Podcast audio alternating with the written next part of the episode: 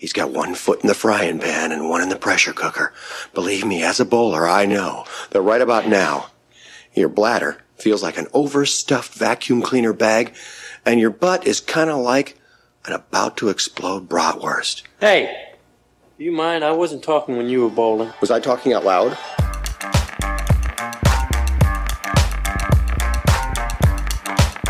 Welcome to Munson's at the Movies. My name is Kyle. And I will once again be your host, joined by the rest of the Munsons. Want to give them a wide berth.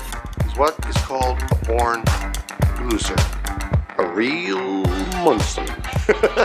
and talk a little bit about what's going on in their worlds. We don't have James this time. He has a family engagement, aka he had a review for a film that he hated and said, "Fuck that! I am not showing up to that podcast." I'll get into that more of that later. Just kidding. He, our lives are chaos right now, and he's able to be with us. Is anybody going to channel some inner James in the meantime? Maybe. We'll see. I'm not witty enough for that. Aubrey. Well, it's crazy time. We're getting towards the end of basketball season, but it's it's a bit of like a we got chill week coming up, so it's just teaching, coaching basketball, surviving this last stretch run to where I get all my time back, and then I can watch an even more amount of movies, like a worse amount of movies than I normally do now.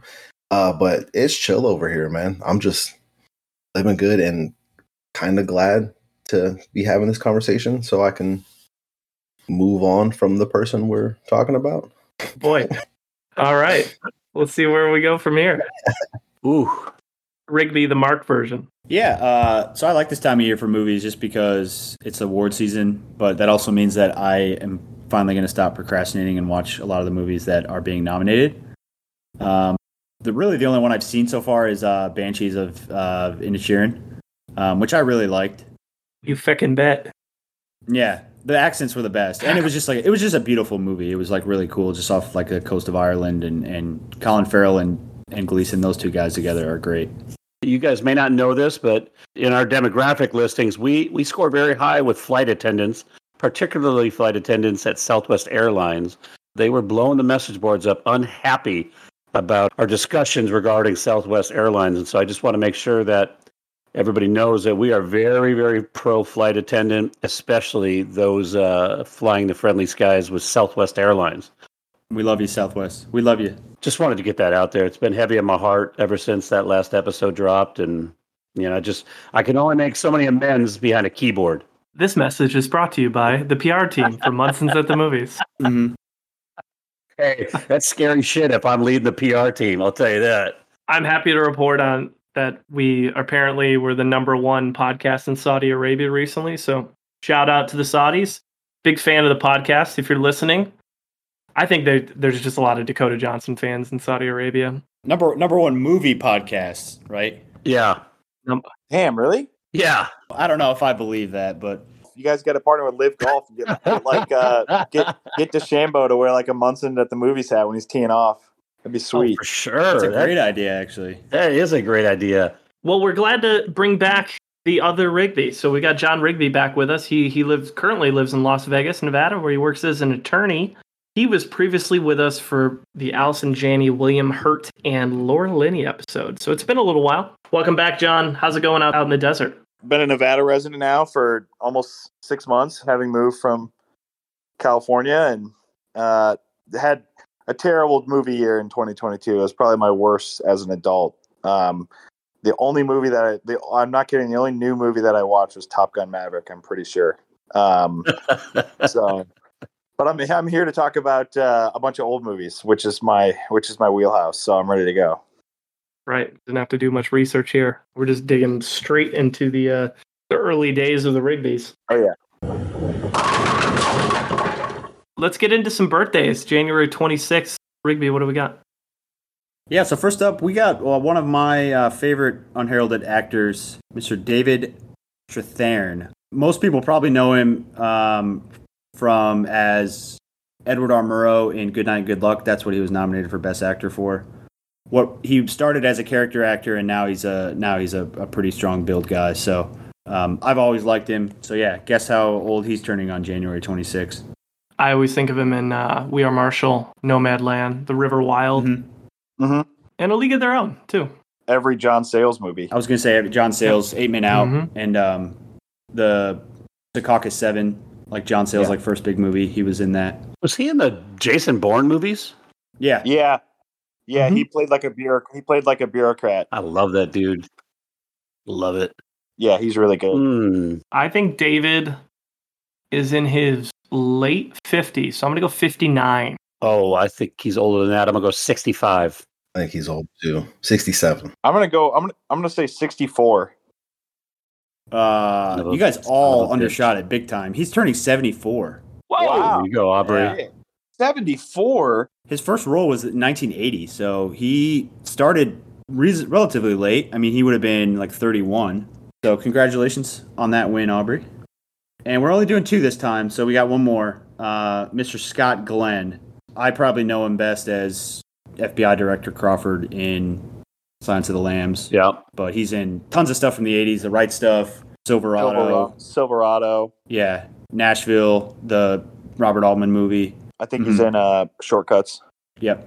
As I say, he's in the urban cowboy, not to be confused with drugstore cowboy. Yeah. I've never seen that. You forgot him in uh, your favorite uh, cinematic universe. He plays Stick in uh, in the Marvel shows. I'm shocked I missed that Why'd, one. why'd you leave that out, man? Come on. Must have just slipped my mind, Kyle. I'm gonna say Scott Glenn is a crispy 83 years old. We've never had to add BC before, have we? Oh, at the end, excuse me. Um, uh, give me a 92. He's 90. 92. 92. Man was a martial arts person in a Marvel show three years ago, and you think he's He is, 92? he is he is in very good shape, I will say that. He's All right, always maybe. kinda I, I'm, I'm sticking with it, buddy. I'm going with 80. I'm gonna go 79. I'll, I'll play the under here. Pretty close. He's turning 84. That's right, baby. So oh, good Oh, job. good grief. Yeah, 84. Both those guys, both those guys look really good for their age. Kicking ass. Shocking. It's Hollywood. So happy birthday to you two guys. Uh, five actors that we threw onto the wheel. This is episode 78. And those five were Alfred Molina, Danny Glover, David Keckner, Michelle Pfeiffer. Good list all around, but it doesn't matter because the wheel selected Matt Dillon. John agreed to join us to talk about Matt Dillon. And Matty D has 67 credits on his IMDb, mostly film, a little bit of TV we'll talk about, but mostly films throughout his career. Before we get started, what we always do, we start with some trivia, Fast and Furious style. Usually James would try to stump us, but since he's not here, John, as a veteran, stepped up and uh, maybe he's he's going to try to trick us with some Fast and Furious facts. Yeah, so I got uh, three three facts here about Matt Dillon. One of them, which is false. Two of them, which are true. Uh, the first one is is that Matt Dillon starred as Johnny Drama in Entre. Oh shit, that's Kevin Dillon. Oh wait, never mind. Sorry, I did that wrong. Shut up. Uh, okay, here we go. Th- These are my Matt Dillon notes. Let's see. Okay. All right. Uh, we got three facts here on Matt Dillon. The first fact Matt Dillon once landed a screen role by writing a handwritten letter to an Oscar winning director and telling him how much he loved and admired his work. Second fact Matt Dillon directed an episode of the acclaimed HBO drama Oz. And the third fact Matt Dillon's filmography contains three consecutive screen credits that are all adaptations of books by the same author. we, we know that one's not a diesel fact. Yeah. Unless it's a children's book. Yeah. I think I think one is true because I think that probably happened with Francis Ford Coppola in The Outsiders, which we'll get to. I think two is also true. I'm gonna say three is the lie. What Fast and Fur- Furious character would be in a book adaptation though? Dakota Johnson in Fifty Shades of Grey. Somebody in the Clifford the Big Red Dog movie that came out last year. Yeah. I don't know. Uh, yeah, somebody in. Yeah, I don't know. I mean, like Kurt Russell or something. Yeah, Kurt Russell. I'll say Kurt Russell. That's a good guess. Nah, that's that's false. That was Gina Carano. That was she was like in high school, freshman in high school. Mhm. Got had some connections. They s- sent a letter to a director. The letter directed how she got her start into becoming a big old piece of shit. I think the first two are true. Also, I think the third one is the lie, and I think that's Helen Mirren because that's the only person I could come up from this, with this cast that would do something like that. And it was probably an accident because she didn't even know. That's a good guess. I'm going to say that fact one is the lie. And I'm only saying that because every time I see a Kurt Russell movie fantasizing about our episode when we eventually do Kurt Russell and how I'm not going to let you guys talk. So I think fact one is about Kurt Russell. Fact three, or the three consecutive screen credits, is true. Yeah. The author is S.E. Hinton, the author of The Outsiders, Rumblefish, and Tex, three straight screen credits. And between one and two, the other true fact is fact two. Matt Dillon did, in fact, direct an episode of the acclaimed HBO drama Oz in 1997. And the lie, as Greg correctly guessed, is Matt Dillon once landed a screen role by writing a handwritten letter to an Oscar winning director and telling him how much he loved his work. That was actually Vin Diesel to Steven Spielberg, which landed him which landed him a role in Saving Private Ryan. That is really cool. What an incredible fact! That's pretty good, man. Honestly, the Oz thing is crazy. He has like not directed much else since, and the fact that that was like, One film. yeah. So it's kind of crazy that I mean that show that show kind of set the map for The Sopranos and The Wire and a lot of those other HBO dramas. Okay. Case, why don't you tell us a little bit about his box office snapshot? Well, Matt Dillon does not do very well in our uh, in our box office metrics. Aside from two movies that he certainly wasn't the main character in, he would probably have one of our worst, have the worst box office snapshot. He's got the 78th lowest average budget. Oh. He's starting his sixth decade of box office earnings, and he's ranked 65th. His uh, star meter at time of recording is 61st. Critic ranking is a little bit lower than I thought at 37th. Fan ranking 72nd.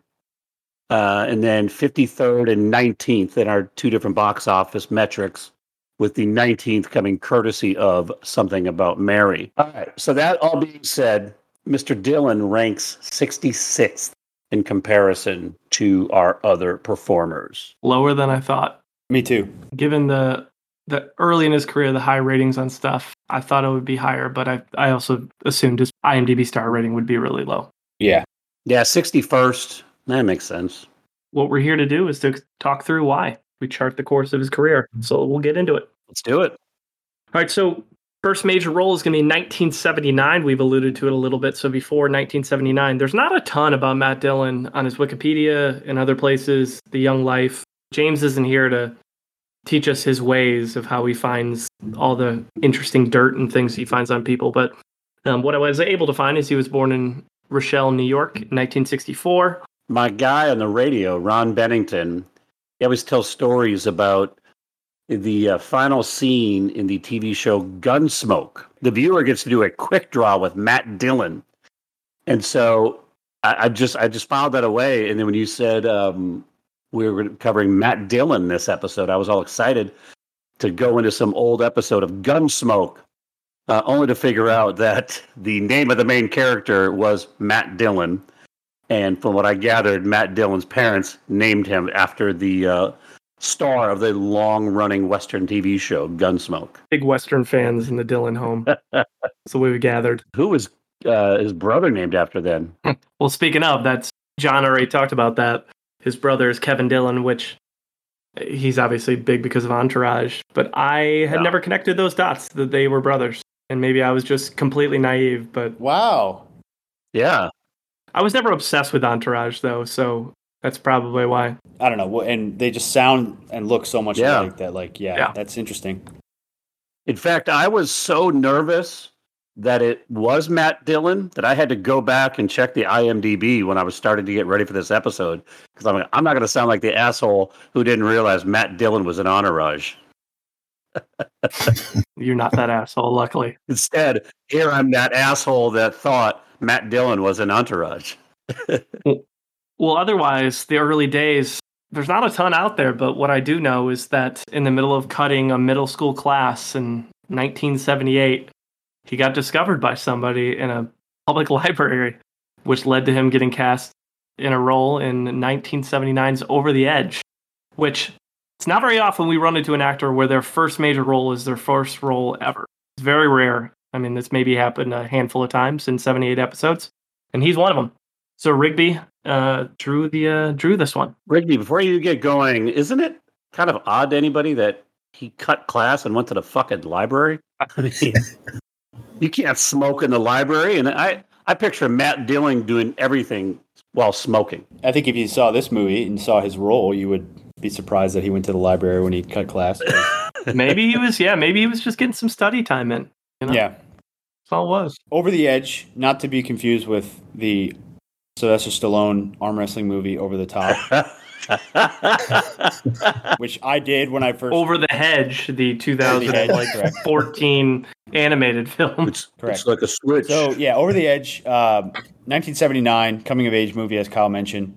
Um, ironically, the same year that one of my favorite coming to age movies, Breaking Away, came out. oh yeah, It has a similar backdrop in the sense that it's about these kids who live in this small community who are up to no good, basically.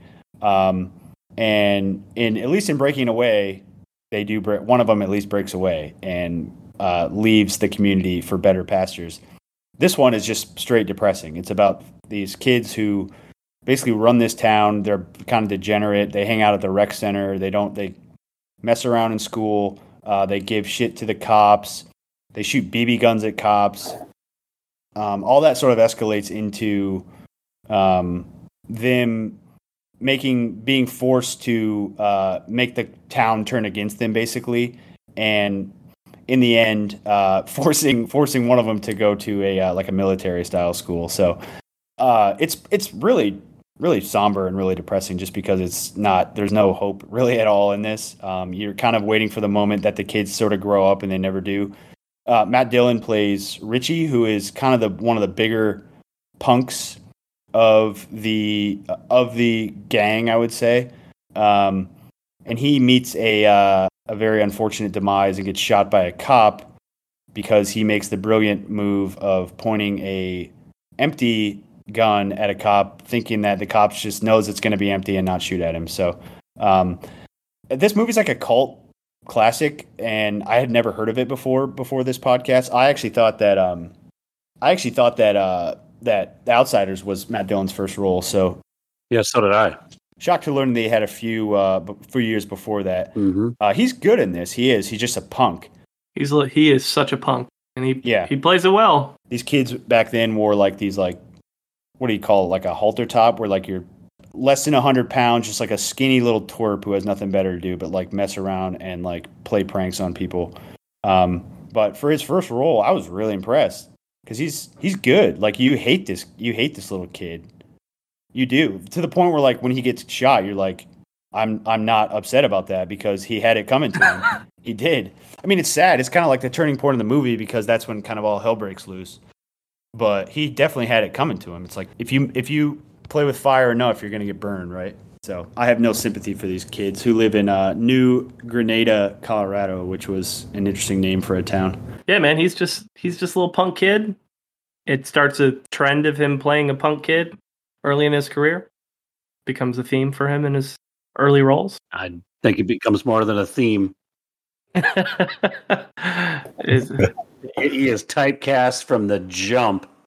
mhm. You wonder how much of a stretch this was from an acting range, or if this was just, hey, dude, just memorize and, and, and just deliver these lines the way you would in normal world. And then after that, everybody's like, man, I love that character. Because his early characters, where he's this asshole troublemaker, he's good at it. So I, I'm wondering how much he's actually acting.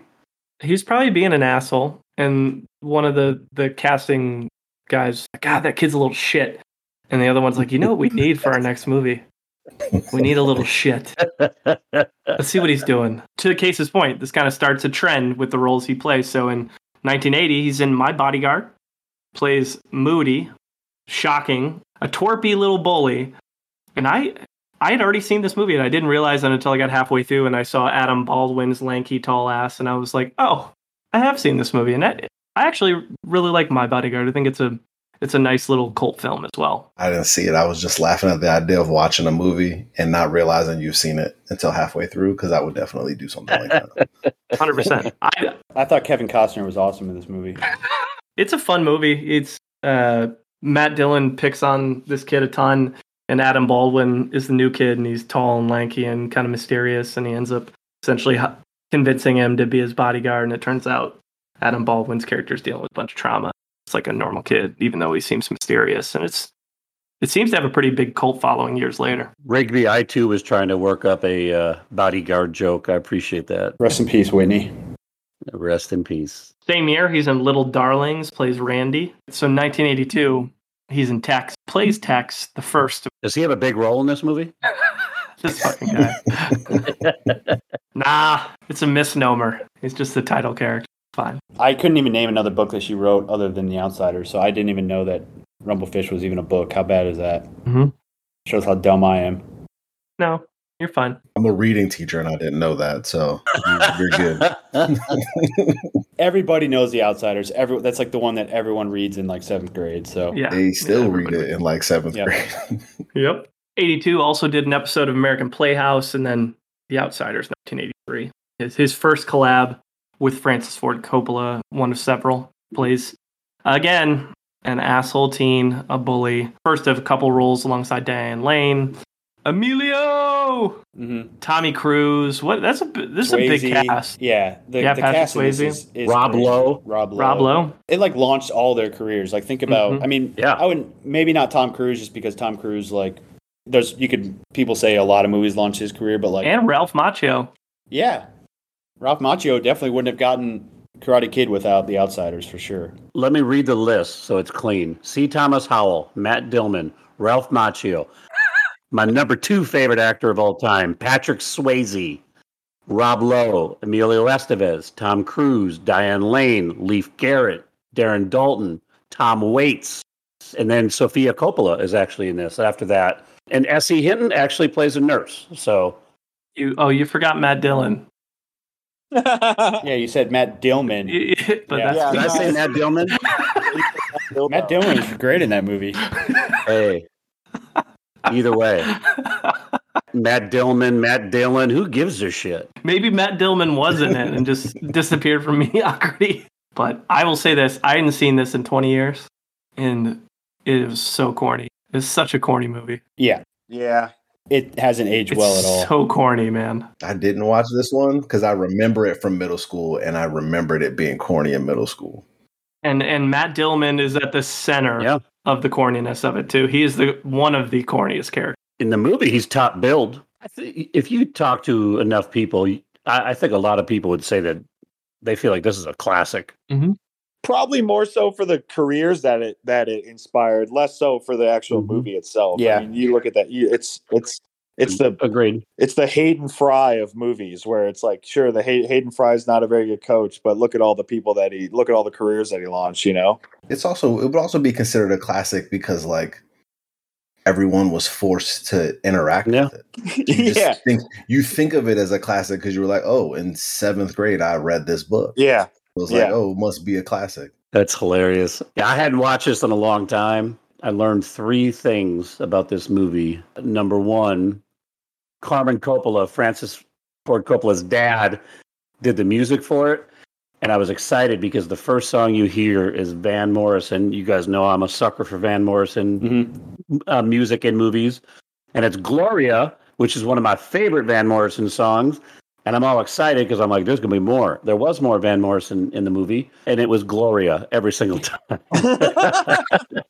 Which is a great song. So there could be it's a great song, but it, it made me laugh because I'm like, there could be worse songs to hear over and over. oh, fuck, I love Gloria. This song's great. Wait, I've heard this two other times. And then the other thing was Matt Dillon uses the phrase, uh, give me a cancer stick. And I was shocked to learn in the 1960s, cancer stick was slang for cigarettes. Wow. I would have thought that had come much later. Yeah, me too. That sounds like some like uh some 80s prop 80s like uh scientific propaganda right there. Yeah, because what year did the? Because '64, I think, was the year that the big study came out that said that it, they like linked it to cancer. So Mhm. I don't know why I know that, but I do. I was surprised. Cigarettes aren't good for you. I know you're Yeah. shocked. Yeah, Doctors used to prescribe cigarettes when your voice hurt. I love that. That's like one of my favorite. that's like one of my favorite uh, things to know. that's awesome. Same year, another Francis Ford Coppola movie. Rumblefish plays Rusty. Another Diane Lane crossover. And a dud, huh? I love Diane Lane. I didn't get a chance to watch it, but I did watch a clip where they talk about like the the dream scene where he's like flying over the top of the town and some of like the rig they had to build for it. But I, I've never seen Rumblefish. It's got high ratings though. I was disappointed to miss it as well because I've heard multiple people talk about. First thing they they talk about with Rumblefish is, oh yeah, Matt Dillon's in that, or Dillman, however you want to look at it.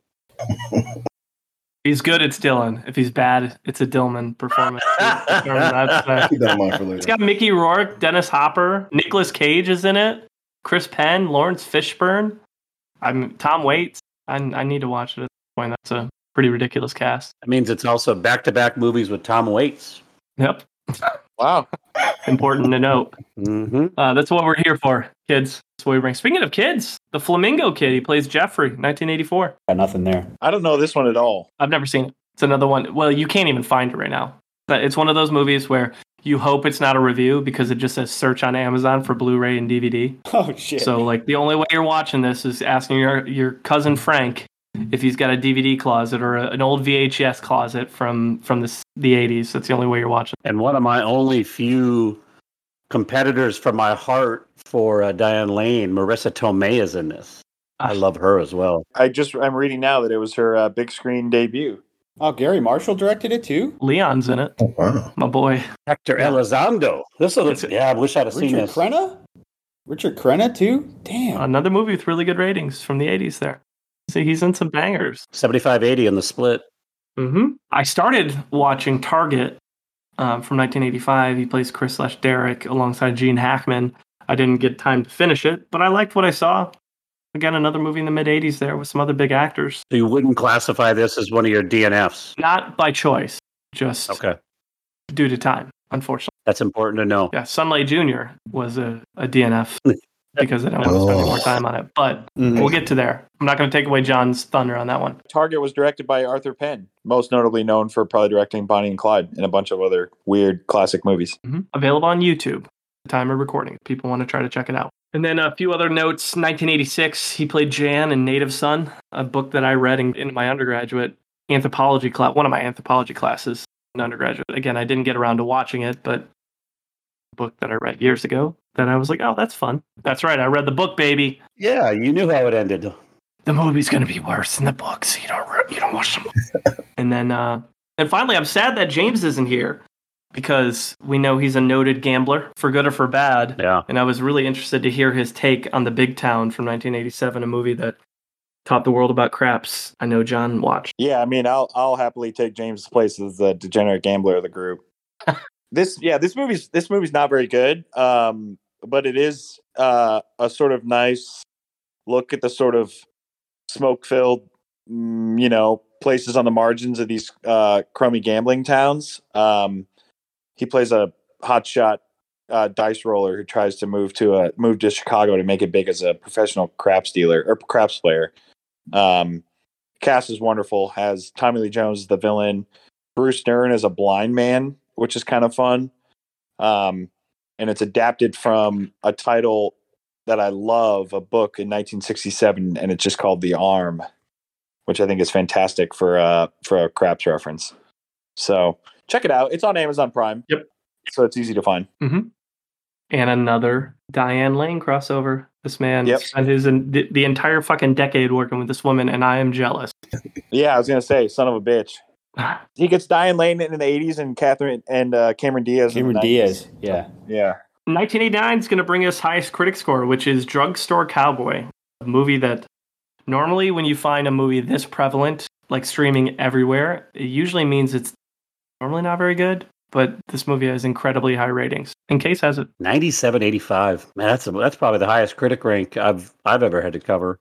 Drugstore Cowboy is a 89 American crime drug based drama directed by Gus Van Sant, it's got a really small but talented cast. Matt Dillon, obviously, our, our man of the hours, the the main star. One of my favorites, Kelly Lynch, is in this. Possibly one of the first roles by Heather Graham. She's also in this. And uh, I didn't know this, but this movie was based on an autobiographical novel by James Fogle, who actually hadn't published his novel before this film was made, but then published it around the time that it was after he got out of prison. But the movie follows Bob Hughes, who's played by Matt Dillon, at the beginning of the movie, Matt Dillon runs a, a heist crew, and their specialty pharmaceutical drugs. They're going around and they're hitting different pharmacies. Dillon's character has a change of heart when Heather Graham's character overdoses and she dies and, and there's these these great things about hexes and, and it's really interesting and one of them i'd never heard before I never heard it was bad luck to throw your hat on a bed. so then, after she dies, he decides he's going to clean up. The rest of the gang stays together and they move on, and he moves back to uh, Portland, Oregon. I don't know if it was a halfway house, gets clean on a, at a methadone clinic, gets a job, and the movie kind of goes from there. The whole time I was watching this, I was trying to figure out what the critics loved about it. I do think it is a pretty well told story does probably address what a lot of people in in recovery go through as they try to clean up and, and turn over their lives. And there's a really touching scene when Kelly Lynch, who plays his girlfriend, comes to see him while he's clean and she brings him drugs and, and he's he's kind of going on about man my, my life is great i love my apartment and it's a shit apartment he's like i love my job it's a shit job he's like you know it's not really all that boring you know and you know, you hear a lot of people in recovery, you know, pink cloud or whatever, they talk about they talk about that. He was kind of living that. And so I don't know if it was the recovery angle that he was going through that that critics really loved or if it was the way the movie was shot. It did feel like the movie was shot very hectically and, and had kind of a frantic feel to it at the beginning. Um, and then at the end, when he was clean, it seemed like the movie was a little bit more under control. So maybe there were some things that uh, that really stood out to film critics. I did like this movie. Actually, this was the first time I'd ever watched it. When this movie came out, I was 13, and uh, my parents probably thought it best I didn't watch a movie that centered on a main character who gets sober at a methadone clinic. So kudos to my parents. I thought I thought Matt Dillon. I think Matt Dillon is awesome in this movie. Mm-hmm. It's my favorite performance of his for sure. Mm. I don't think I ever knew that this was Gus Van Sant's um, his second movie. Okay. I I, I, knew he did some stuff in the '80s, but I thought he did more than Mala Noche, which was his first one, and then Drugstore Cowboy, which was his second one. I found that interesting. I thought Matt Dillon was really good in this. Also, it's probably it's not my favorite performance from him, but it's it ranks pretty high up there. But this falls in line with the theme of events of my experience with Matt Dillon. He was good. I didn't care for the movie very much. Okay. So I spent a lot of time trying to figure out what critics liked about this movie. Also, that scene with Kelly Lynch is probably the best scene in the movie. That was my favorite scene because mm-hmm. it did touch a lot of things on there. Mm-hmm. Uh, the rest of it, I felt to be like okay at best. I thought the ending is pretty bad. The ending made me have a dislike for all the procedural TV shows that we deal with because I miss the fact that in movies we used to be told that a, a cop could come up and interrogate somebody who was dying on a gurney going into an ambulance. it's just such a wild thing, too. Yeah. He's like, hey, how's he doing? He goes, eh, all right, let me talk to him for a minute. What?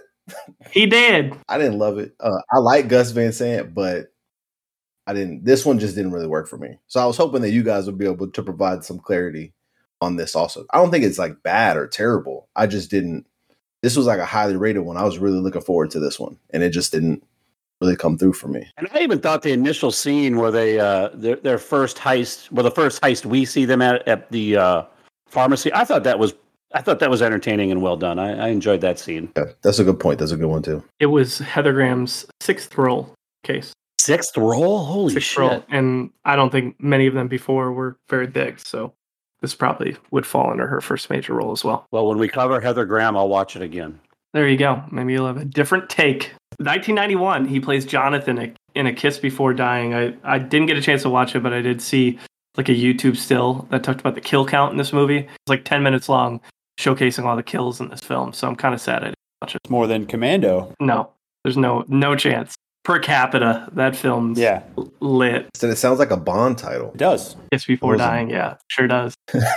I know we kind of we've skipped ahead a few years here, but I think what's important to note that I didn't mention before, you know, in those first couple roles, so My Bodyguard, uh, The Outsiders, um, Over the Edge, he's he's that little bratty punk, and then really by like 1984, he's the leading man. Mm-hmm. So five years into his career, pretty much every role we're talking about, he's the, he's the lead of every one of these projects. He is the top build showcase, which is interesting. Doesn't mean the movies are great, but it means he he's the main feature in most of them. But he's still playing a similar role. Yeah, mm, Still kind of, still kind of an ass. Well, I guess in Drugstore Cowboy, the first the first half he's kind of social outlier, and in the second half he's he's probably more of a sympathetic hero character. there's more of a turn Yeah. film than the other ones to watch from that time. Um, over the next couple of years, there I've got singles in 1992 plays Cliff. Yeah, I've I've never seen singles, and I'm a huge Cameron Crowe fan. It's like the one glaring Cameron Crowe omission, but I know it's it's a huge cult favorite. Mm-hmm. I'm gonna go on a limb and say he played a dickhead boyfriend.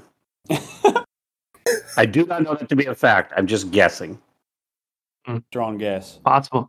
How about the Saint of Fort Washington? He played Matthew. You think dickhead boyfriend in that one too? Dickhead priest. The plot of the movie is Danny Glover is homeless and and and Matthew Dillon Matt Dillon's also homeless and they like try to survive together on the streets. But apparently his performance is really good. I've never seen it though. Yeah, it's an 80 87 Mhm. critics audiences. This is one again I wanted to watch, but I don't. It's not streaming anywhere, so it's hard to find. Unfortunately, You guys, this movie was uh, budgeted for four million and pulled in a cool forty-four thousand. Oh, You cannot blame that on streaming like you could now. And no wonder it's impossible to find. yeah. But high ratings for the for the 17 people who saw it. Apparently, they loved it. So you know, if only the distribution was a little bit better back then, we would have watched it. It was at least somebody would have if it was streaming free somewhere. oh shit! I'm sorry, you guys. I looked at the wrong movie. I looked at Wow. Bloodhounds of Broadway. Way way to go, dickhead. Don't worry, Craig. You're only like sixty thousand off, so uh, This movie was budgeted for ten million and made one hundred and thirty-four thousand. So it's the same conversion rate. Oh, Nothing changed. I take it back. I just wanted to be factual. You know, that's what the people come for. Case they want to hear facts from you. Straight facts, baby. Mm-hmm. And then we got our like almost customary Madonna reference if we're talking about somebody who worked in the 80s and 90s, and that's Madonna's Bad Girl music video. He plays a detective in 93. Fun facts. got handcuffed and uh, poured candle wax on him like our boy Bill Dafoe. Lucky bastard. Okay, well, it's going to take us to lowest critic score. So we had some high some high notes here, and then we're going straight to Golden Gate. So we're going to the West Coast out there, and uh, Aubrey, I guess, is going to get on the bus and head to the Golden Gate to talk about Agent Walker in 1994. I don't want to be on this bus or this trip. so this is a 1993 movie directed by John Madden. Not that John Madden, Ah, but uh, the one that directed Shakespeare in Love and Miss Sloane, amongst other things. So like a good filmmaker. He directed this movie. Yeah. Uh, Matt Dillon stars as a a young or a brash 22 year old FBI agent who essentially frames this Chinese laundryman as a communist and puts him in prison for 10 years. And then after that, after losing his girlfriend by doing that for being immoral, he decides 10 years later that he wants to make amends with that man who has kind of lost his mind a bit um, and make amends with his daughter. So I'm just going to spoil this. The Chinese guy kills himself. Matt Dillon then proceeds to try to console and make amends with his daughter. He ends up starting a relationship with her, as I'm sure her father would have wanted. She finds out their relationship ends. It jumps six years in the future. He randomly gets assigned to some case that she's involved with, again. This movie's terrible. It's it's bad. Like I've seen worse movies. It's not like offensively bad or like a bad that like makes you angry. It's just not good. it's really not good in any kind of way. Matt Dillon is he's doing the best he can. Is probably the best way I'd put it. Uh, there's a lot of melodrama. There's a lot of yelling. There's a lot of just like people acting and talking in ways that don't make any sense. Um, there's like a heavy ancient ancient Chinese like lore and proverb theme underneath this. There may be some mystical elements in which Matt Dillon may or may not have been Ooh. inhibited by this dead Chinese guy like spirit. I don't know. It's like Chucky with, without the voodoo. Maybe I don't know. I, it feels like it, that's what it's alluding to. But he also had sex with his his daughter, so then that's weird. I don't know. I thought you were going to say you had sex with the ghost, like in uh, MacGruber. You know, Honestly, it would have made this movie better because other than like it being really bad from like a melodramatic standpoint, this movie's biggest sin is that it's just there's nothing happening. It jumps 16 years, nothing really happens. He's an FBI agent, but they're trying to find communists. So like, but not well. So like most of the movie is just them talking about finding communists, and it's like, hey, we're not good at finding communists. It's it's it's a bizarre movie. It's weird. It's not great. Uh, it's not even something I would say watch because Matt Dillon's in it. This is completely forgettable. as a pass. Yeah. Where do you fall in the uh, the gap of zero for critics and seven for audiences? Mm, I, about the, the? Would you fall in the average of a three point five? nah, I'd push it to the four because you got to save room Oh. for things that are worse. Ooh. Round up, round up. I've seen movies that have Hmm. made me like actually angry. This one is just like I'll just forget I'd ever seen it. Hopefully. I wanted to join you in this one, Aubrey, but I just couldn't find time for it with my work schedule.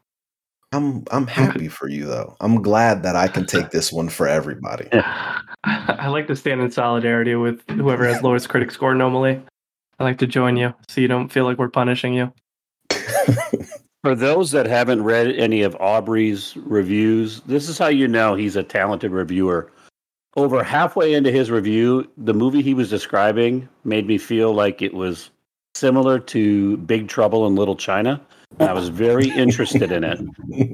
And then he lost me when he said they went 16 years and didn't do anything. I'm like, ah, shit, it's over. Uh, he's in 1995's To Die For. He plays Larry. Always remember this still of Nicole Kidman on the cover. Another Gus Van Sant movie. This movie's weird. Yeah. Yeah. It's strange. and Nicole Nicole Kidman's really good in it. I saw this one. Nicole Kidman plays this like wannabe n- like celebrity news anchor woman who like does will do anything for her career to ascend basically. Yeah, it's it's strange. Very strange. Dan Hedaya is in it too. Yep.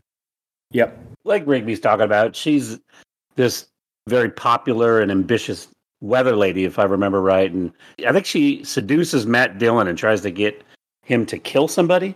No, Matt Dillon plays her husband. Yeah. Who she wants she wants to have him killed because she thinks that he's like holding her back on It, no, it's on, much uh, better. She seduces the young Joaquin Phoenix, a teenager, to There you Correct. go. kill Matt Dillon. I kind of like this movie though.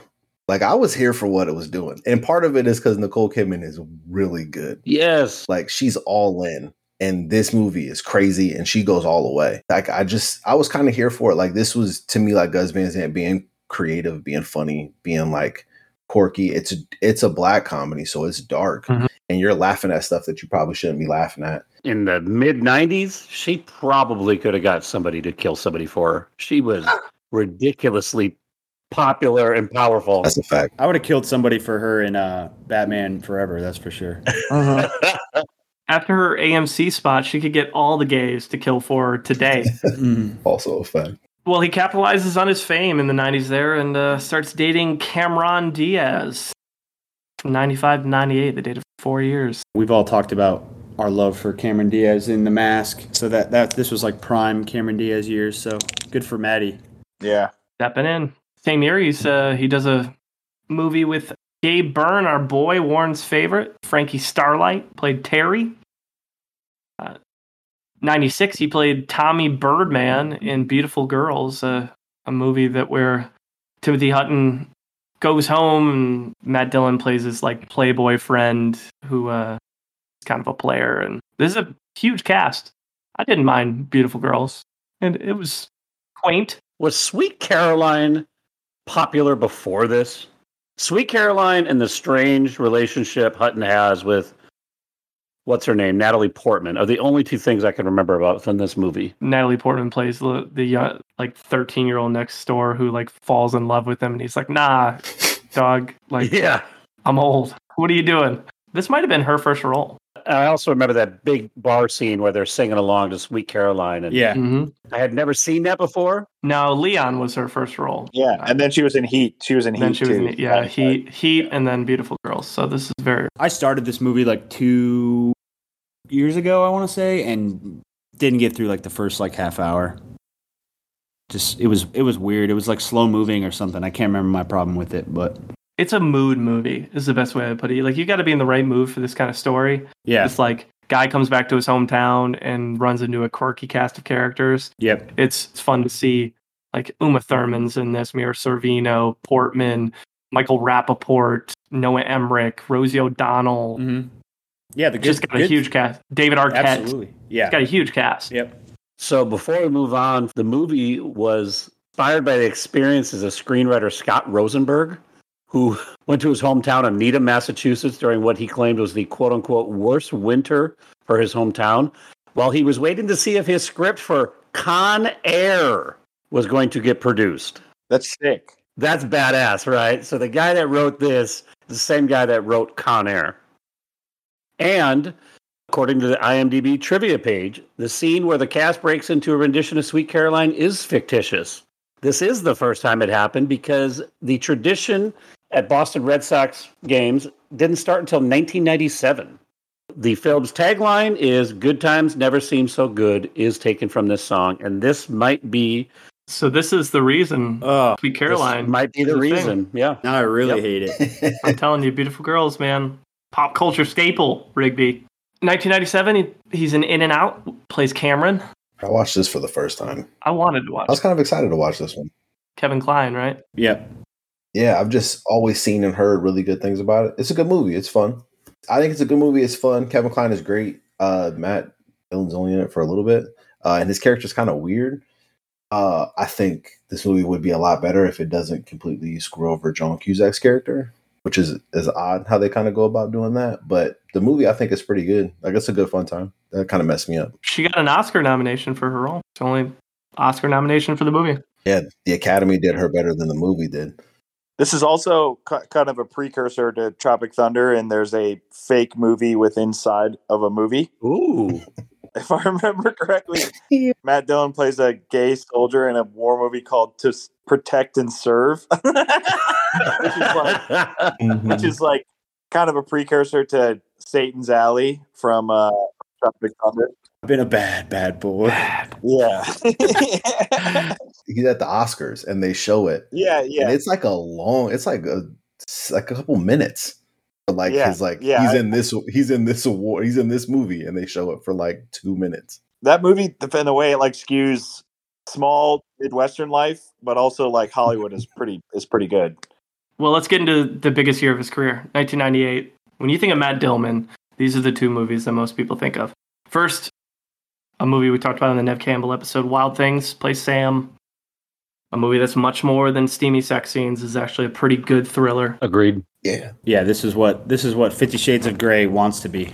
This movie's really fun. yeah I rewatched this for the first time in a while and that was my takeaway it was like this is this is like good like this is it's a fun like good time Yeah, and it's much more than just what everyone knows it for mm-hmm. It's so twisty and turny at the end. Like it just Yeah. almost to the point where you kind of forget about it.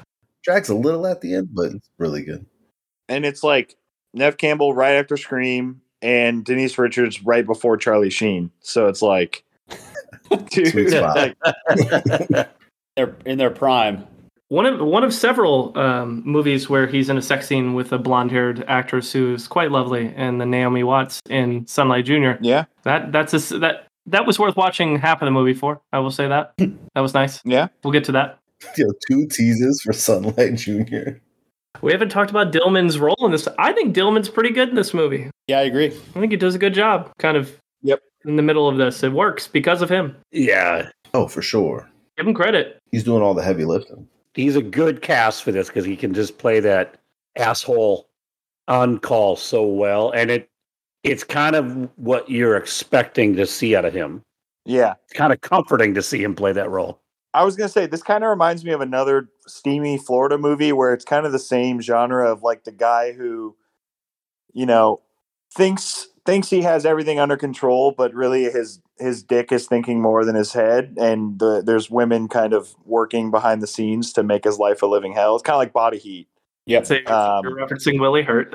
Yeah, yep. Oh yeah, and I love those movies where where a guy thinks he's, you know, this this guy thinks that he's going to be able to work these vulnerable women, but really they're the ones who are kind of working him.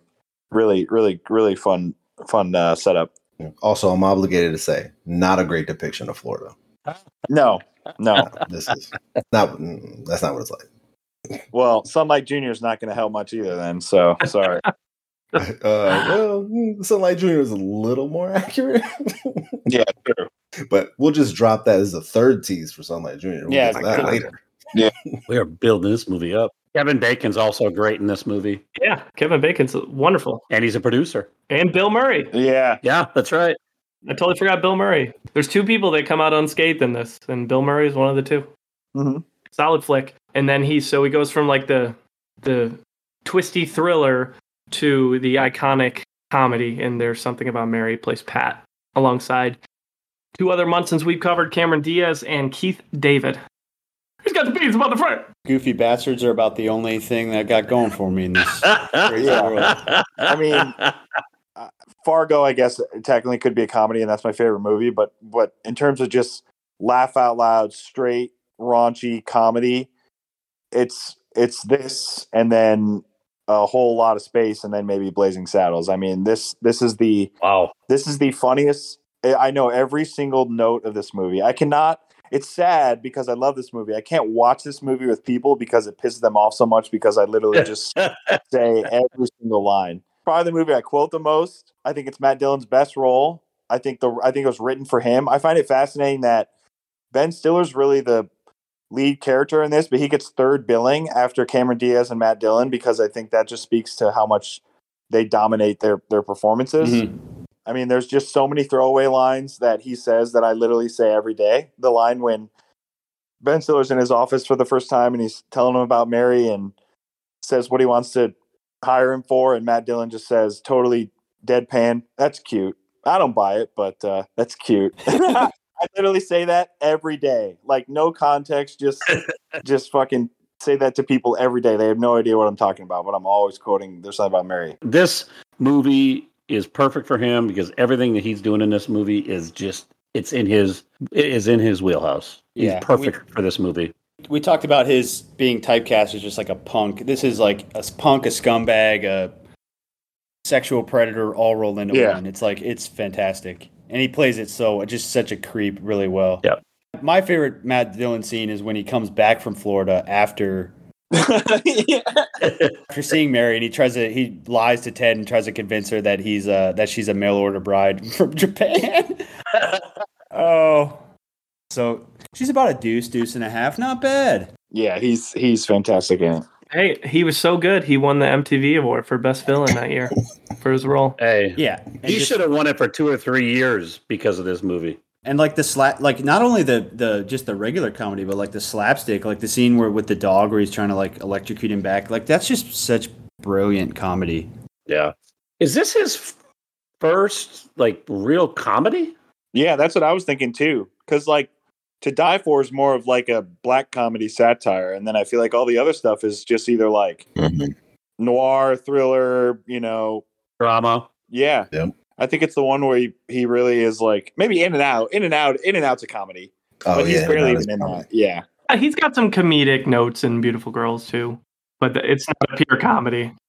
Yeah, I think his comedic notes in there are like he's a dipshit. And I think here it's like like Rigby's saying, it's he's having to do genuine, true comedy.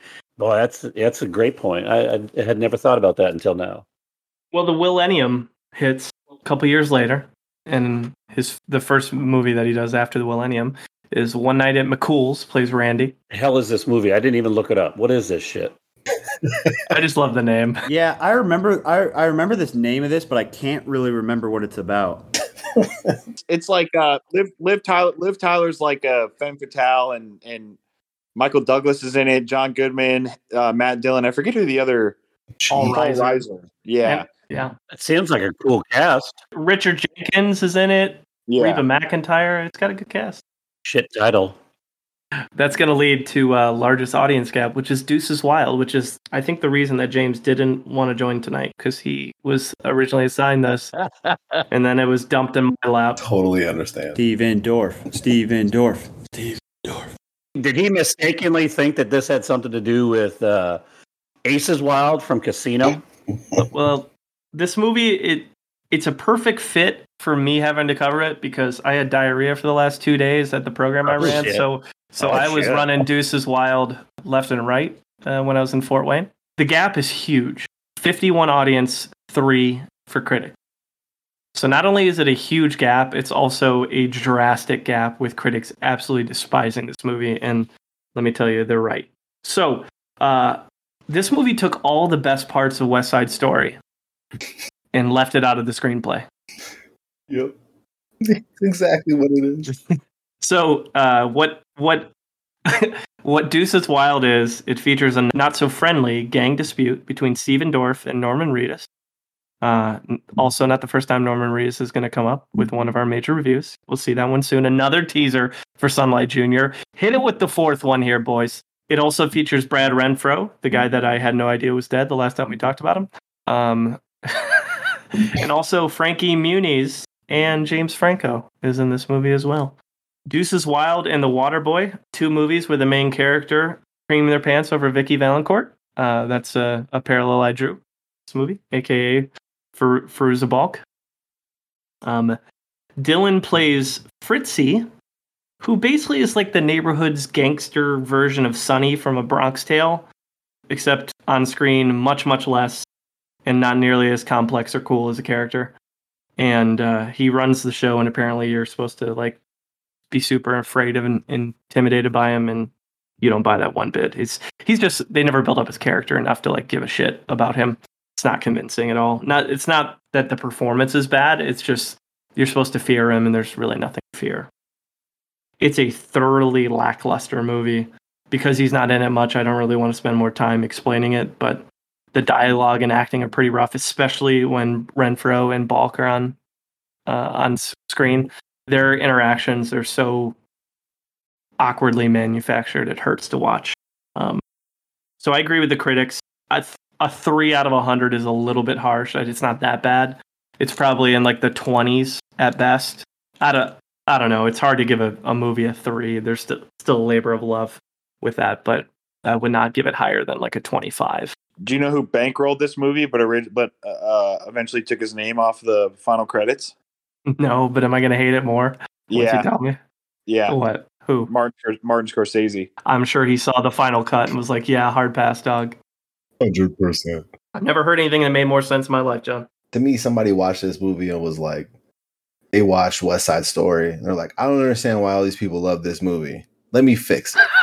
and then put all of the stuff that was that's just bad. This movie makes no sense. It was a tough watch. I'm here for the labor of love. Like y'all tried your hardest and you deserve credit.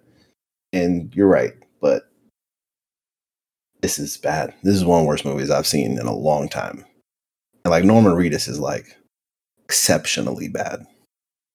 Like it was it's bizarre how bad he is in this. Boondock Saints was probably what right before this or right after this? Before. Before it was right before this, right? Boondock Saints, I think, it was '99. Yeah, I think Boondock Saints was 99. Mhm. Yeah, so he's riding the coattails of that. If you told me this was a parody of like West Side Story, I would believe it. Like it wouldn't become a It would have worked way better. it becomes a better movie. Yep, Yep. and then because it's self-aware, but this is the farthest. So, anyways, I think that's all we should spend our time talking about with Deuces Wild. We should move on to maybe some better roles. To 2002's City of Ghosts. This is, to John's point, this was outside of Oz. That one episode. This was Matt Dillon's writing slash directing debut of a feature film. It's a movie about a guy who gets in some hot water, trying to track down some money, goes to Cambodia, and then runs into some more trouble when he's in Cambodia with some sketchy figures.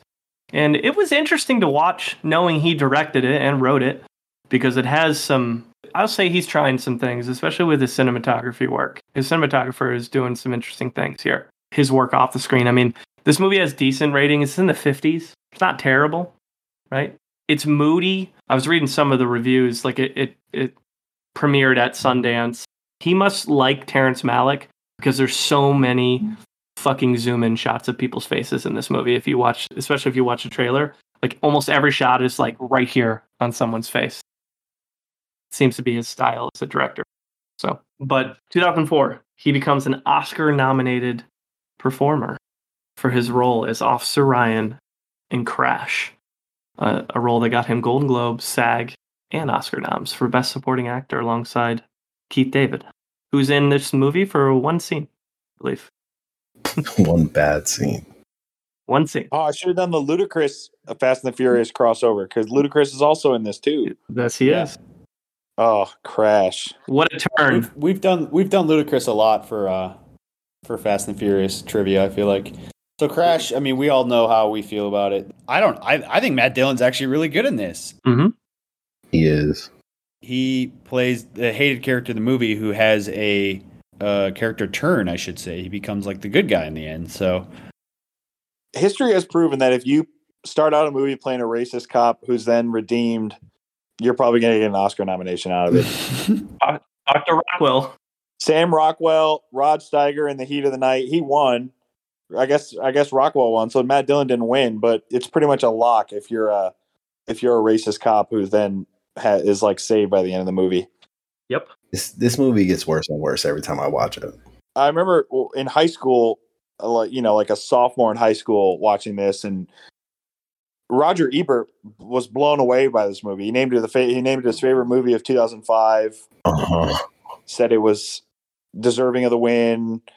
Um, and I think I was just kind of swayed by that. But then, especially after living in Los Angeles for six years, it's just this is this this movie is every rich Angelino's wet dream about itself, like how how you know they're interconnected uh, eventually at the end of the day to to all their citizens in the city, but they all end up hating each other. Like it's just it's just such a phony uh, realization of what of what those people want to be. And it's not an indictment on the performances. I think they're good individual performances in the film. It's just For sure. the writing. Like Thandiwe Newton, I her interactions, I think are she's so good in this movie. But Yeah. but like it's just the construction of the story and Matt Dillon is really good, but yeah. His character is one of my biggest problems with this movie. Yeah. It's because he is like he's painted to be like yeah, redeemed and a hero, Yeah. and for no reason am I supposed to think that he's a hero. he did his job one time. for saving someone out of a burning car, he's a uh, he's a Yeah. he's a While- redeemed. while yelling at her. He's yelling at her for having what, like, I get it. You know, her reaction is making it harder for him to save her life, but seems like a really reasonable reaction to him showing up in that moment. Mm. Yeah, It's it's bizarre. Like, it's it's a strange movie. she, she's like, you had two in the pink and one in the stink last night, and I, I'm. I mean, like this is bad. Real. Crash will never get its redemption on this podcast. Michael Pena, if we could say one good thing about Crash, Yes. Michael Pena in this. Michael Pena is really good in it. He's yeah, really I agree. Yep. I agree. He's in Employee of the Month, not the Dane Cook version, uh, but a movie with Christina Applegate, Steve Zahn. It's a twisty bank thriller movie. I'd watched it for the Applegate episode. I I like Employee of the Month. I think it's it's got a fun ending. I I enjoy it. I remember this movie. Well, I watched it once in high school. I was maybe a freshman or sophomore, and I remember there's like twists every like five minutes. Oh, and the the, the last five minutes is nuts. Yeah, It's just going left and right, left and right, and uh, it it it has twists similar to Wild Things in some way in terms of how they go about it. So it's it's a similar plot, yeah, but it's fun. Steve uh, Steve Zahn is right in his bag as like the buddy. the guy who's high energy, sassy, sarcastic guy who basically makes a living by stealing like jewelry from dead bodies to his corner friend, which is a really dark way to make a living. But here we are. Herbie Fully Loaded plays Trip in 2005. Goes to the Lindsay Lohan Disney side there. That's a departure, I guess, from the work he was doing before. He's wild in that. So I watched this because this is like one of the only movies I could put on with my son also in the room. So I could like be a member of the family while still doing this. It's not like a bad family movie, but I just I hated it. And he's like on a thousand as like this professional race car driver that gets beat in a race by Lindsay Lohan and then tries to like redeem himself by racing everyone and Lindsay Lohan. It's weird. He's going after it. He doesn't like losing to Ricky Bobby. 2000. So, like, I guess really around the mid 2000s, he starts turning into these like more like popcorn roles. So he does Herbie Fully Loaded, and then You, Me, and Dupree plays Carl, uh, just a very angry husband the whole time in a movie with Owen Wilson, who's borderline ruining his marriage. Yeah, I don't mind You, Me, and Dupree. It's okay. it's okay. I will, I'll agree with you there. It's okay. Seth Rogen's Seth Rogen's in it is one of his earlier roles too. Hmm. 2007 appears in The Simpsons. Character is the Midnight Towboy. So uh, I think a little bit of a throwback here to maybe some drugstore cowboy action. And then um, has a crossover with Golden Globe slash Critics' Choice winner for Black Panther, um, Angela Bassett in Nothing But the Truth, a movie with Kate Beckinsale, a kind of a political thriller type film. Decent film. I didn't rewatch it for this, but I watched it for the Angela Bassett episode and liked it. Um, Modern Family, an episode of that in 2011, and then Girl Most Likely, the movie Craig mentioned earlier, plays the Boosh alongside Natasha Lyonne. And that's going to take us to our last review, which is the film we've been teasing all episode. John Rigby was given the option to switch out from Sunlight Jr. He said, I'll cover Sunlight Jr., which in his largest critic gap. His most important film. Seminal work. I'd love to hear about it. I should have after watching it. I should have done. Uh, There's something about Mary for the 300th time, but uh, here we are. Um, so yeah, this this is a movie uh, where Matt Dillon and Naomi Watts play a married couple, um, sort of on the fringes of very very far fringes of uh, poor and working class life in Florida. I, I wasn't crazy about this movie. I, I- you know, you can't really call this a Hollywood movie because it is a very small, independent um, movie. But well, American films, I should say, just like never do a really good job of portraying, er, you know, class. Where, whether it's uh, there's obviously several examples that I think obviously do well. Five Easy Pieces and Norma Rae, the classics on the waterfront. But at least in you know maybe the last two two decades or so, if you try to portray a, a, a movie about working class issues that just plays it straight and you know straight up earnest it's not going to work. I mean look at look at something like the florida project which obviously is all about class but it's done with a bit of a bite to it a bit of a satire to it. Sorry to bother you. Obviously a satire of, of working class issues. Mhm. and then you can do it with a little bit of anger and i i, I think a, a sister movie to this is uh the movie 99 homes starring michael shannon and uh Good film. andy garfield It's a great movie. to me was a much better Florida movie about people living on the margins of society while really going to great lengths just to try to, you know, make it to the next day than this. I just found this to be a little schmaltzy and too earnest for for my liking. I need if if if um, if if Hollywood's going to try to depict working class people, I think it needs to be done with with uh, a little bit of a wink and nod or a flamethrower rather than just straight earnest uh, stuff like this.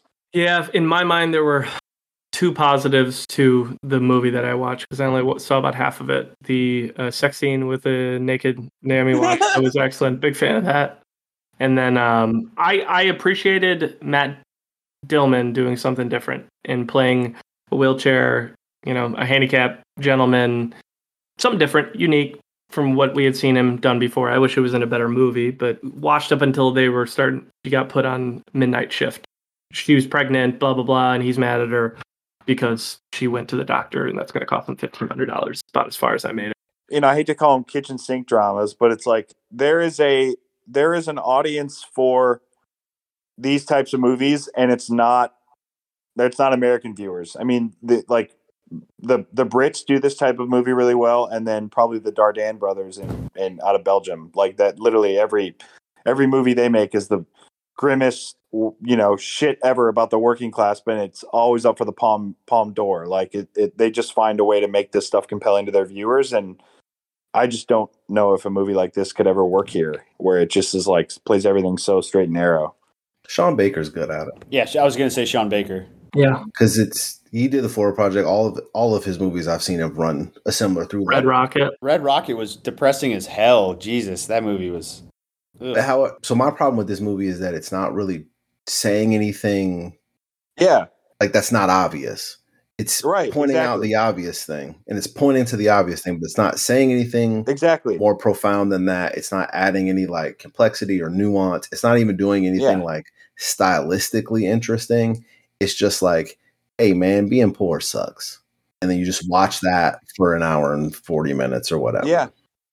Whereas, and like those Sean Mc, those Sean McVay, Sean Baker movies, like, uh, like fi- find a way to be yes as like honest and as like gut punching as hell, but also like funny and Mhm. yeah, like colorful. I mean, you you know, you look at Tangerine and you're like, Right. these people in this movie are crazy, but it's such a it's such a good slice of life compared to something like this where it's just like beats you down with its just depressing, yeah, moralizing. Mm-hmm. Being poor isn't the point of a Sean Baker movie. It's just an it's one of the many observations he's making. Yeah, This movie just seemed to be like it's just pointing at the poor. yeah, and just going there. Which like Matt Dillon is, I'd say he's fine in this. He about the time you stop watching Kyle is about the time he turns into the same person he is in every other movie. A, a dickhead. Uh-huh. I mean, he starts to turn into that, but Mhm. he does a full transformation to it. Got Pretty it. much. Love it.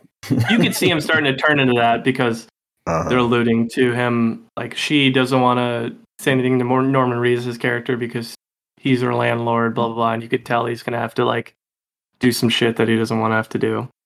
But I just don't. I didn't care enough to keep going. Ooh, who where do you guys fall in the critic gap? It's 63-32. I'm much closer to the 32. yeah. I was gonna say I'm I'm below a fifty. I did like the part where Naomi Watts at the end said that these goofy bastards are about the only thing I got going for me in this crazy world. I like the part where she said, "My bean." oh yes, oh yes, my damn man. No, she said she said Mo Baines in, Austra- in an Australian accent, which I can't even do. All right, well, let's cruise to present day. So, in 2014, he starts dating Roberta Mastromichele. I'm gonna assume that's how you pronounce her last name. An Italian actress, dancer, and choreographer. My understanding is they're still dating. Good for them. Seems to may have found some happiness. And then uh, he gets into the TV side again. Like I said, he hasn't done a lot of TV, but he does the first season of Wayward Pines in 2015. Uh, a show. Djimon Hounsou, they cross over, but Djimon's in the second season. But I had never seen the the show, and I watched the whole first season. I was really digging it. Uh, The ending is the ending is meh, but the first like six episodes I was super into. Yeah, I, I remember. So this is the M Night Shyamalan one, right? That he produced. Uh, that would make sense. Yeah, Yeah. I the pilot is like it's like two hours long, right? If I remember correctly, it's like a it's almost like a feature length. And I remember watching it in 2015 and really liking it. I didn't finish the first season, but I remember liking it. Yeah, Was it on Fox? Yeah, the the concept is he he's searching for two Secret Service agents who have kind of gone off the grid. He gets into a car crash, wakes up in this like weird, understaffed uh, hospital, and then finds out pretty quickly he's basically being held hostage in this place called Wayward Pines, and people aren't supposed to talk about the past. And it kind of unravels its mystery from there as to what's really going on. Sounds like the mix between like X Files and Twin Peaks, basically. I was gonna say Yep. it's like Twin. Yep. It's like it's like Twin Peaks, but without the David Lynch drugs. Yeah. Like, You- it, it got me pretty hooked, and I, it's hard for me to get super hooked on TV shows these days. I, I thought it was wow. Uh, Going in Style, 2017. He plays an FBI agent in that movie with Morgan Freeman, a bun- bunch of old cats. And Going in Style. Directed by Zach Braff. Was it really? Yeah. I did not know that. I didn't know that either. And then The House That Jack Built, a movie that Sam Phillips told me I had to watch uh, like a year and a half ago. And I finally got around to it. Yeah, I heard this movie is completely and just overly fucked up. Yeah, I watched it today. So the subject matter makes it disturbing. The way it's shot makes it disturbing. The the kills are brutal.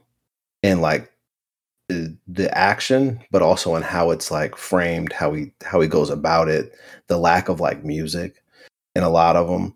It's I was with it. So I've never turned on a movie quite like I turned on this one. I was all in the first like the probably first 50 minutes, I think I was all in, 50 minutes to an hour. By the time this movie was over, I, I hate it. I think it's he's great. So this I think is his best performance. He's pretty darn good in this movie. He's incredible in this movie. Uh, this is the biggest departure of anything I've seen him do. He's really good. So like if you're like a like if you're a fan, you kind of gotta watch this one. hmm Where this movie loses me is when he's out with his quote unquote family. That's when I, I it loses me there. That's when it gets to the point where I'm just like, that sequence is chilling. And then any uh, anybody that can do what he does to Riley Keough, I can't support. can't support that. She's a national treasure and should be protected by all costs. I agree. Rest in peace, Lisa Marie. By the way, Have you guys seen any other Lars von Trier films? yeah, he's he's just a fucked up dude. I've seen Mel- Melancholia. Melancholia. Well, have you Yeah. seen the Nymphomania Maniac movies? No, I uh, I wasn't gonna do uh, four months of that shit. Sorry. It's two. It's two parts, isn't it? Isn't it? Yeah, There's it's like like- Nymphomaniac It's like one and two. five and a half Vol- hours. Volume one and two. Each one are like two and a half hours too. Yeah, Yeah, I mean he did he did Antichrist with Willem Dafoe. which Yeah, is that's like yeah, one of the more. That's like one of the most controversial movies ever. the Dick Double. yeah. But that, isn't that where isn't that where Willem Dafoe shows his hog and like so Yeah. many people were impressed? No, no, no, no. No? John, you need to re-listen to the Willem Dafoe episode. Uh, remember, William Dafoe's penis is so incredibly large and distracting that Lars von Trier had to go get a German porn star to be his dick double because it was more realistic. and the dick that gets cut in half in the movie is not his dick; it's the German porn star's dick. Damn. Very important moment in Munson's history on episode 38 that we discussed this half halfway through the run. it's a guy who's killed over 60 people, and they show you his progression through five different kills. The transformation of his character from the first moments alongside Uma Thurman to him building the house that Jack built is a house of corpses in a fucking freezer in a downtown space before he gets caught by the cops and then has a hell sequence And somehow it gets more bizarre than the House of Corpses after that. that is high praise. they're having an exit. The weirdest part about this movie is if you hear Matt Dillon talk about it in interviews, he mentions that Lars von Trier said this movie is his most personal work because it's it's the the role in slash movie that best describes Lars von Trier, except he doesn't kill people, which is a really fucked up way to look at things. Yeah, that's that's wild. Oh, I'm glad I, I'm glad I found that out after I watched the movie. yeah. So I think anybody who's a Matt Dillon fan should watch it, Mhm. but be prepared for what you're walking yourself into. Yeah. But it to the nuance character, to your point, Aubrey, he takes his character takes a significant turn to show you that like he's a pretty normal, like unassuming dude to start the movie, and a woman just like pushes his buttons, Mhm. and he discovers this new muscle to flex, and by golly, does he flex it by the end of the movie? He's got a mirror scene. Mhm. He's making faces in a mirror. It's so good. He's so he's like it's it's incredible what he does in this movie. Like it's he should get all the praise and all the flowers for this performance. And to be honest, he'd been kind of really since Nothing But the Truth in 2008, he really hadn't done much. I guess Wayward Pines, but guys, we sped ahead 10 years and didn't really talk about much. Mhm. Like Matt Dillon's career kind of took a, a big halt Mhm. when he started dating this Italian actress, or you know actor. So uh, this was hopefully a sign of more to come with him, but we'll see. Hopefully, he doesn't have to do a bunch of Lars von Trier films, and that's the only thing he can do. For real. I'll watch him if he's in them. I'll watch him. If I was dating an Italian 10 and didn't have to work, I would not work. I guess that's true. So, just FYI. All right, then the final movie we'll talk about is uh, 2020's Capone. He plays Johnny, film that many, many people, including a lot of critics, fucking hate. And it's the same. It's Josh. What's his name? It's the guy who did the Fantastic Four movies, Josh Trank. Trank. Frank. And people are very mad at him after this movie. Yeah, I didn't see this. I, I I saw Tom Hardy in the in the makeup, and I was just like, I can't do it. Sorry. I wanted to get to this and I couldn't, just because I love Tom Hardy, but I couldn't get to it. I did too. I like Tom Hardy a lot, but I just said, yeah. Yeah, some things are better off not being seen.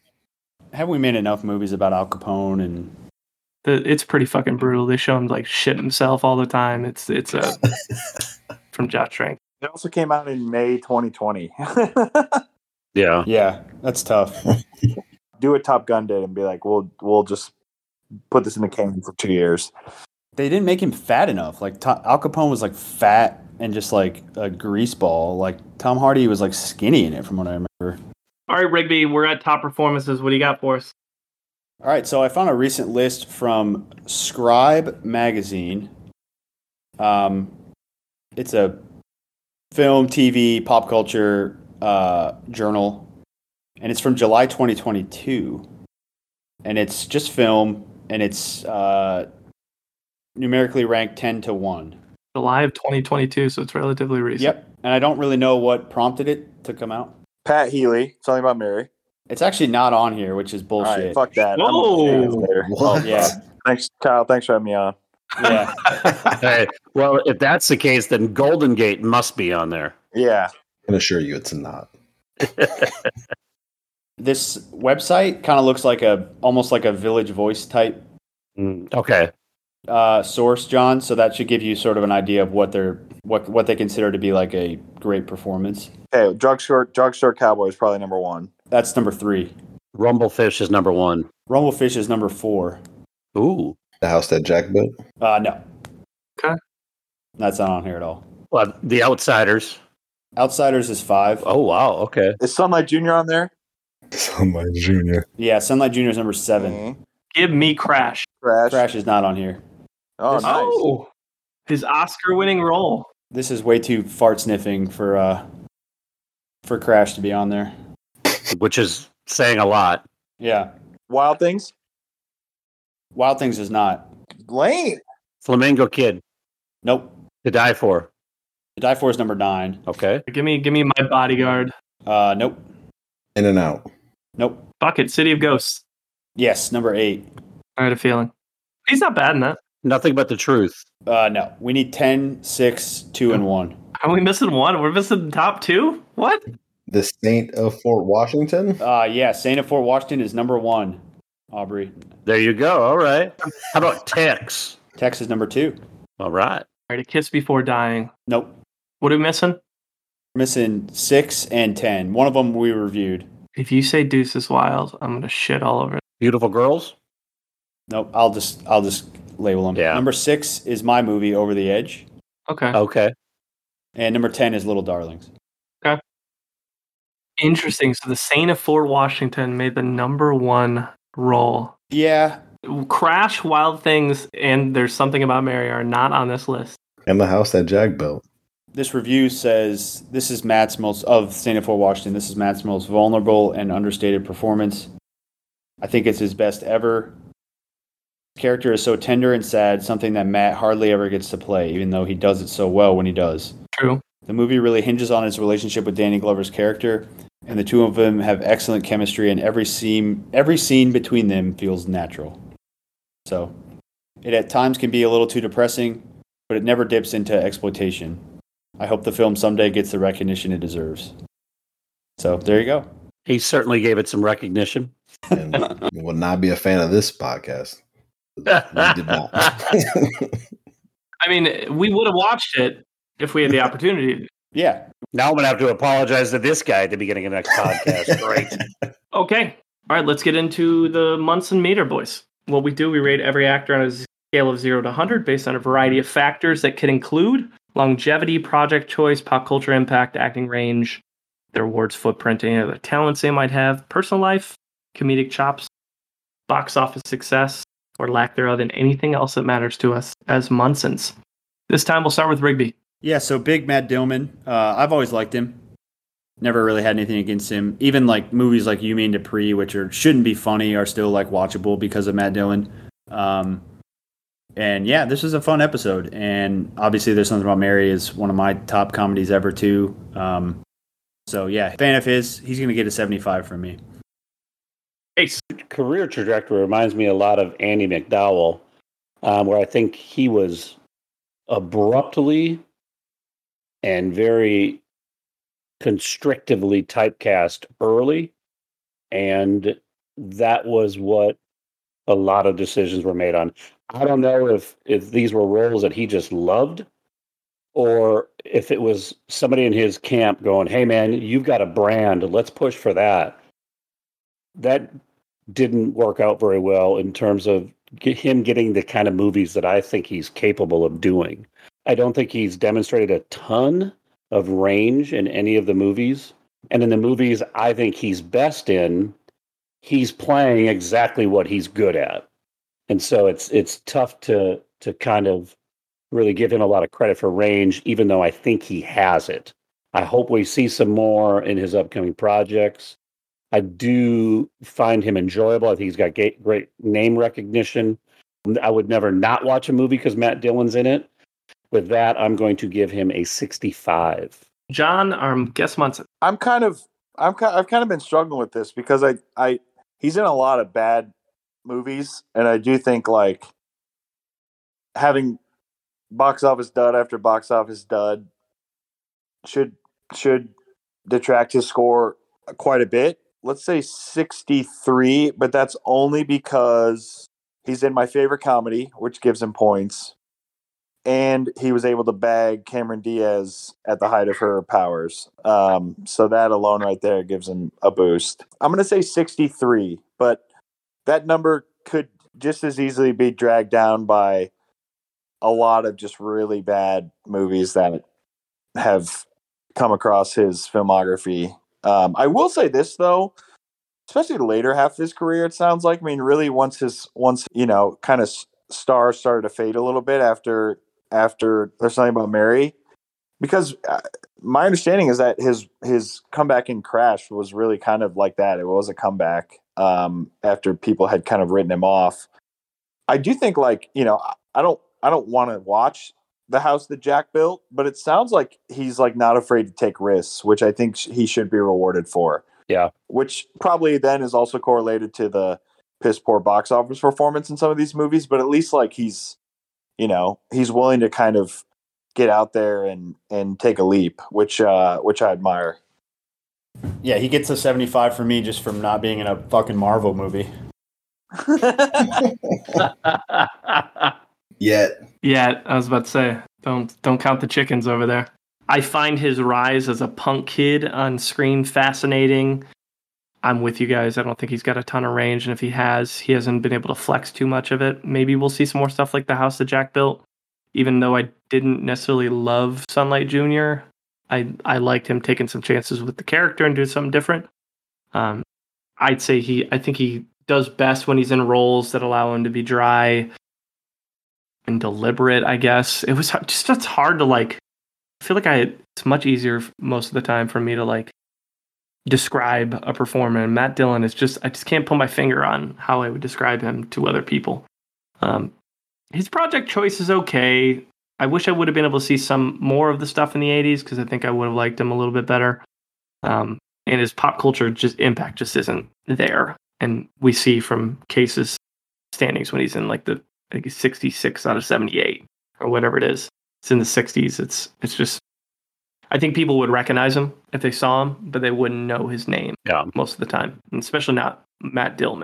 He does have the Oscar nom, but it's a little bit of a misnomer because it's Crash, and he did win the best villain, which you know it's nothing to shake shake a stick at. That's a big deal. It's, he's won more best villain awards than I've ever gotten or will ever get. But with all that said, I'm gonna give him a 64. Aubrey, round us out. I had a hard time with this too. Um, the experience was an interesting one. I wasn't overly familiar with Matt Dillon going into this. I knew who he was. I saw Crash, something about Mary, Wild Things, but he wasn't someone that I knew a ton about. So I was excited to kind of dig into that. It's a little disappointing to dig into it and see like that there wasn't a ton more there. But I also don't really drop that all at his feet because after every movie that I watched, I was like, man, I don't know if I really like that movie that much, but I liked him. My takeaway was always I liked him. And it wasn't enough to make the movies better, but it was enough that like I didn't regret watching the movie. So I'd watch something with him in it. I think he's a I think he's a good actor. Like it's not like he doesn't just do the job. He's not solid. He's a good actor. He um he does very well pretty much every time he's on screen he seems to be taking more chances, stretching himself a little bit more, or at least getting opportunities to do more. The house that Jack built, to, uh, the house that Jack built, is a huge like. That's something that gets me really excited for where he can go. Um, but with that all being said, I'm gonna go 60. Restructure. So, all right, with that, that's going to give Matt Dillon a 65.4, which puts him in 57th place, sandwiched between Gary Cole and Seth Green. Good company. I think I dude, I think him and Gary Cole, that's like a good that's a that's a good uh good pairing. That is. Seth Green. Child actor Seth Green. Aubrey, what is he got coming soon? Uh, so I've got him for three things on IMDb. Uh, I'm gonna go in reverse order of what I would be excited to see. So he's got a thriller uh, called Haunted Heart, uh, which is a thriller that I don't want to get into, but him and thrillers might be okay. An Ocean Apart is a romance with Charlotte Gainsbourg from the Nymphomaniac films that Kyle was touting earlier. Uh, also, wasn't she was an Antichrist too, wasn't she? Yep. So this is set in Paris and Chicago in the late 1940s. An Ocean Apart revolves around the passionate, uh, tempestuous love affair between left-wing feminist writer and an American novelist. So he's the American novelist, obviously. Um, I'm actually into that because I, I think both of them are good actors, and that could be really interesting. It kind of sounds like Golden Gate too, and you like that, didn't you? Uh, wow, just got sideswiped there. that movie's like Golden Gate. Then I feel bad for everybody involved and everyone that goes and watches. it. Uh, but most notably, he's in Wes Anderson's new film that's coming out this year in June, Asteroid City. So if you don't know about this movie, here's who's in it: Margot Robbie, Tom Hanks, Edward Norton, Scarlett Johansson, Bryan Cranston, Maya Hawke, Steve Carell, Adrien Brody, Shit. Willem Dafoe, Tilda Swinton, Jeff Goldblum, Rupert Friend, Rita Wilson, Hope Davis, uh, Jason Schwartzman, Fisher Stevens. yep, Fisher Stevens, Liev Schreiber, Jeffrey Wright, Jesus. None of us got a call for that movie? Holy shit. Everybody else did. Hong Chau. Is that how you say her name? She's in it also. So Danny Trejo? I was about to say, how many other Munsons are in this movie? I didn't get that far down, but he might be. I don't know. Uh, so that's coming this year. He's in that, which, but that's to me, that's really exciting. Wes Anderson film. Wes Anderson release is always a big one. Um, Yeah. and so he's in that, which you know maybe that'll lead to more things like that coming in the future. So I don't know. I'm really excited for that one.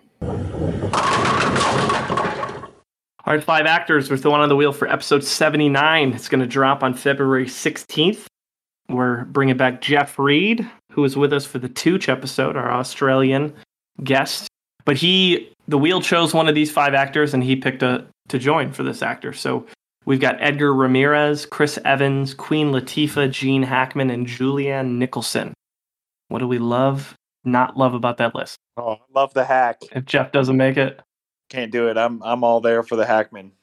okay. How long Good would know. that episode be? I am not all here for the Hackman because he's out. Give me Queen Latifah because she's got like three film roles, and Gene Hackman's probably got 250. Yeah, Ooh, Hackman. That would be that would be a five hour All right, episode. just wait till you see just right. I'm gonna look. At least I'd have time to watch every bad movie that she has. High highs and low lows with Queen Latifah. Gene Hackman has 102 credits, so not as many as you. Sarcastically, guys. I will only refer to him as Eugene Elder during that episode if we do him. So I think you guys probably want to do Chris Evans. Um, I would take a lot of bathroom breaks during that episode because it's a lot of a lot of Marvel superhero stuff. We would clump his his Marvel stuff like we do with a lot of them. Yeah, we get to do some knife, Knives Out. He's in a lot of other fun stuff. Snowpiercer is a great movie. Oh, I love Snow. Gray man. Oh, and also not another teen movie. Excellent. Oh, oh my god, I, I totally want to talk about not another teen movie. I love that film. It's so good, dude. If we're gonna do Chris Evans, I gotta up my workout game here fast so I can get into shape for that episode. James would be super excited to talk about how we accidentally took a picture of his hog and posted it on his social media, and then Yep. the whole world rallied around it and said, "You're good, man. You're a good person. Yeah. Nice dick, bro." We all make mistakes. Scott Pilgrim versus the World too, which I fucking love, Yes. and his character is a lot of fun in that movie. Julianne Nicholson, she's a good actress, man. I think she'd be fun to dig into. Oh, she's been in some great stuff. Great HBO um, series. Hi, Tanya. She was in, most recently in um, Mare of Easttown on HBO. oh yeah, that woman. She's great. oh, that was so good. She's oh, she's in Togo too. I really liked. Not that anybody else is. I might be the only Togo guy out there. Edgar Ramirez. Edgar Ramirez, you know, he's a little bit younger in the game. Not as huge of a name as the rest, obviously. But he's been in some action films over the past decade or so. Zero Dark Thirty. Yep. I just looked it up. Queen Latifah's got 78 movie credits as an actress. Mm-hmm. Yeah, man. She's Shit. she's an actor. Set oh, set it off. Let's go. I pull that back. I'm no longer interested in Queen Latifah's. Well, Edgar Ramirez has 42 credits. Bingo. There you go. Oh. That's my guy. That's your new guy? We'd get to re- rewatch Girls Trip. That would be exciting. Oh, that's true. Ugh, that was my movie. Who do we think uh, Jeff picked? Chris Evans. Evans, yeah. Picked the Evans. Tooch last time. Okay. I'm going off the board. Queen Latifah. I'm hoping. You're going Queen Latifah? Okay. Well, well, we don't decide. John doesn't decide. Jeff Reed doesn't decide. The wheel decides. We'll see how it goes. John, it's great, man. We appreciate you. Thanks for stepping in, especially with uh, one. We were down in Munson. You're always great to have here. Any plugs? You know, wise words for the audience. This is uh, the red carpet, my friend.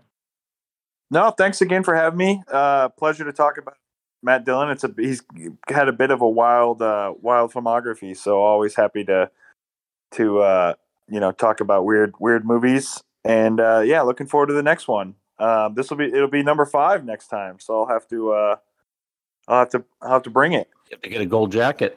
Yeah, really. I believe that Still haven't done Bill Paxton, so that's still it still awaits. the day the day that he gets picked by the generator, you'll uh, be just putting your name on it, setting it on the schedule, my friend. Thanks for jumping on with us tonight. It's always a blast having you, buddy. Yeah, thanks, John. Yep. Thanks, guys. I appreciate it. Yeah, this was fun. Yep.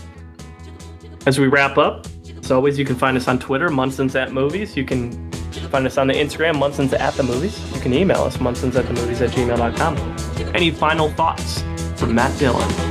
That's cute. I don't buy it, but uh, it's cute. Munson's out.